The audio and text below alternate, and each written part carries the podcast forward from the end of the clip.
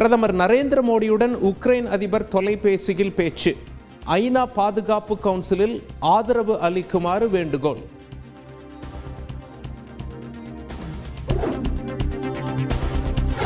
Ukraine மீது மூன்றாவது நாளாக ரஷ்யா தீவிர தாக்குதல். கீவ் நகரை கைப்பற்றுவதில் மும்முரம். ஆயுதங்களை கீழே போடப்போவதில்லை என உக்ரைன் அதிபர் செலன்ஸ்கி உறுதி. ராணுவத்தை சரணடைய சொல்லவில்லை எனவும் திட்டவட்டம்.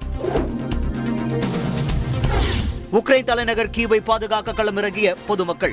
ரஷ்ய வாகனம் மீது பாட்டில் குண்டு வீச்சு.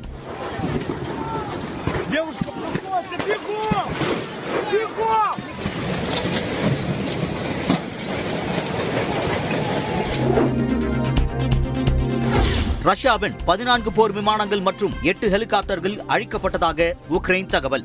மூன்றாயிரத்து ஐநூறு ரஷ்ய வீரர்கள் கொல்லப்பட்டுள்ளதாகவும் அறிக்கை. தாயகம் திரும்புவதற்காக உக்ரைன் எல்லையில் பனிரெண்டு மணி நேரம் காத்திருக்கும் மக்கள். தந்தி டிவிக்கு தமிழக மாணவி சுகிதா தகவல். உக்ரைனில் குடியிருப்பு பகுதிகள் மீது ரஷ்யா ஏவுகணை தாக்குதல். பலத்த சப்தத்துடன் வெடித்ததால் கடும் அதிர்ச்சி.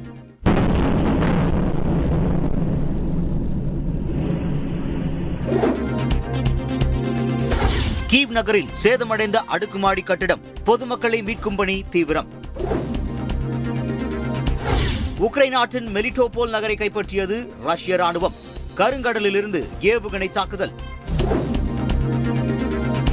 உக்ரைன் தலைநகர் கீவில் இணையதளம் முற்றிலும் முடக்கம். இணைய சேவை வழங்கும் முக்கிய நிறுவனத்தில் இடையூறு. உக்ரைனில் உள்ள தமிழர்களை மீட்பதற்காக சென்னையில் அமைக்கப்பட்டுள்ள கட்டுப்பாட்டு அறை. வாட்ஸ்அப் அழைப்பில் மாணவர்களுடன் பேசினார் முதலமைச்சர் மு ஸ்டாலின். உக்ரைனில் உணவு மற்றும் தண்ணீருக்கு கடும் தட்டுப்பாடு. புதுக்கோட்டையிலிருந்து சென்ற மாணவர்கள் வீடியோ மூலம் வேதனை. முன் அனுமதியின்றி எல்லைப் பகுதிக்கு செல்ல வேண்டாம் என இந்தியர்களுக்கு தூதரகம் அறிவுரை. அவசர உதவி எண்ணை தொடர்பு கொண்ட பிறகே இருக்கும் இடங்களை விட்டு வெளியேற வேண்டும் எனவும் வேண்டுகோள்.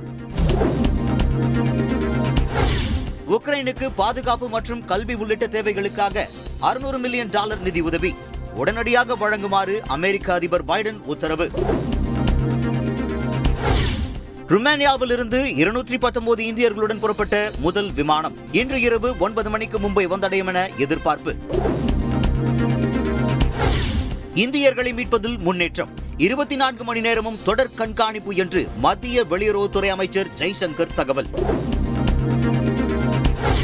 அமெரிக்காவுக்குள் நுழைய ரஷ்ய அதிபர் புதினுக்கு தடை. ரஷ்ய அரசியல் தலைவர்களுக்கும் தடை விதிப்பதாக அறிவிப்பு. ஐநா பாதுகாப்பு கவுன்சிலில் ரஷ்யாவுக்கு எதிரான தீர்மானம் தோல்வி. பதினோரு நாடுகள் ஆதரித்த நிலையில் வீட்டோ அதிகாரம் மூலம் முறியடித்தது ரஷ்யா. ஐநா தீர்மானத்தில் பங்கேற்காமல் இந்தியா சீனா ஐக்கிய அரபு அமீரகம் புறக்கணிப்பு. ஜனநாயக பாதையை மீட்டெடுக்க வேண்டும் என இந்தியா கருத்து. பத்து நாடுகள் ஆதரவளித்து வருவதாக உக்ரைன் பாதுகாப்பு அமைச்சர் தகவல். கீவ் பகுதி தங்கள் கட்டுப்பாட்டில் இருப்பதாகவும் உக்ரைன் அதிபர் உறுதி. ரஷ்யாவுக்கு எதிராக கூட்டணி நாடுகள் செயல்பட துவங்கிவிட்டன. பிரான்ஸ் அதிபர் இமானுவேலிடம் உக்ரைன் அதிபர் செலன்ஸ்கி தகவல். ரஷ்ய ராணுவம் எந்த ஒரு முன்னேற்றத்தையும் அடையவில்லை. இதுவே உக்ரைன் நாட்டின் வெற்றிக்கு அறிகுறி என அதிபர் அலுவலகம் ட்விட்டர் பதிவு. உக்ரைனிலிருந்து ஹங்கேரி வழியாக திரும்பும் இந்திய மாணவர்கள் இன்றிரவு அல்லது நாளை தாயகம் திரும்புவார்கள் என தகவல். உக்ரைனிலிருந்து இதுவரை ஒரு லட்சம் பேர் போலந்து பயணம். உயிர் பயத்தில் தொடர்ந்து புலம்பெயர்வதாக உள்துறை அமைச்சர் தகவல். அனைத்து படிப்புகளும் எளிதாக கிடைக்க வேண்டும் என்பதே அரசின் நிலைப்பாடு என முதலமைச்சர் ஸ்டாலின் உறுதி. ஏழை மாணவர்கள் மருத்துவ கல்விக்கு நீட் தடையாக இருப்பதாகவும் பேச்சு. பாட்டில் குடிநீரின் தரம் குறித்து ஆய்வு செய்ய உணவு பாதுகாப்புத்துறை அறிவுறுத்தல். ஆய்வு செய்த பிறகே குடிநீர் கேன்களை விநியோகம் செய்ய வேண்டும் என உத்தரவு. விசாகப்பட்டினம் கடல் பகுதியில் பல்வேறு நாட்டு கடற்படைகளின் கூட்டு பயிற்சி. ரஷ்ய அமெரிக்க படைகளும் பங்கேற்பு.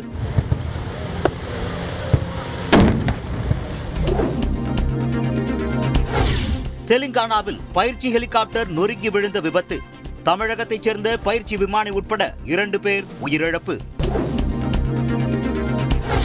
காஷ்மீருக்கு ஆளில்லா விமானம் மூலம் அனுப்பிய துப்பாக்கி வெடிமருந்து பறிமுதல். பாகிஸ்தான் தீவிரவாதிகளின் தாக்குதல் முயற்சி முறியடிக்கப்பட்டதாக காஷ்மீர் டிஜிபி தகவல்.